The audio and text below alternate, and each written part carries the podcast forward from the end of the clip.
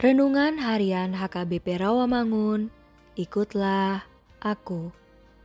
Selasa, 19 Oktober 2021. Dengan judul Peduli kepada orang yang lemah. Bacaan pagi kita pada hari ini diambil dari 1 Samuel 10 ayat 17 sampai 25. Bacaan malam kita pada hari ini diambil dari Ibrani 6 ayat 13 sampai 20. Dan kebenaran firman Tuhan pada hari ini diambil dari Roma 15 ayat 1. Yang berbunyi, kita yang kuat wajib menanggung kelemahan orang yang tidak kuat dan jangan kita mencari kesenangan kita sendiri. Demikianlah firman Tuhan.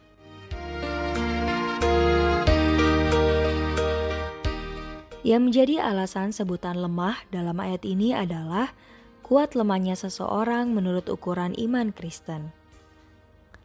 Sumber kekuatan iman itu datang dari Kristus. Karena itu, kekuatannya harus mereka arahkan ke tujuan yang sama seperti yang telah dilakukan Kristus. Maka mereka wajib menanggung kelemahan orang yang tidak kuat. Kita yang kuat wajib menanggung kelemahan orang yang tidak kuat, dan jangan kita mencari kesenangan sendiri. Tidak ada orang yang benar-benar kuat dan benar-benar lemah. Setiap kita memiliki kelemahan dan kekuatan tersendiri yang belum tentu dimiliki oleh orang lain.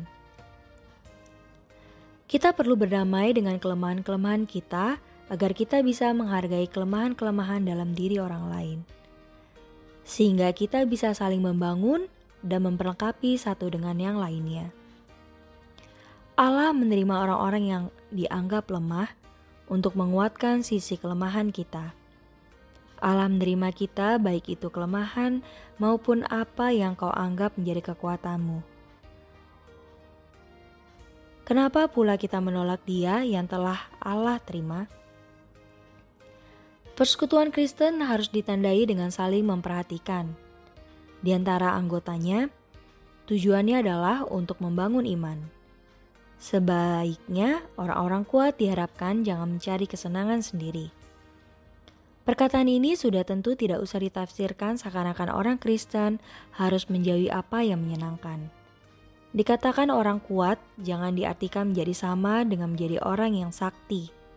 Yang ditekankan dalam ayat ini adalah bagaimana kita sebagai jemaat dan sebagai pelayan memiliki kesediaan menanggung beban saudara yang lemah.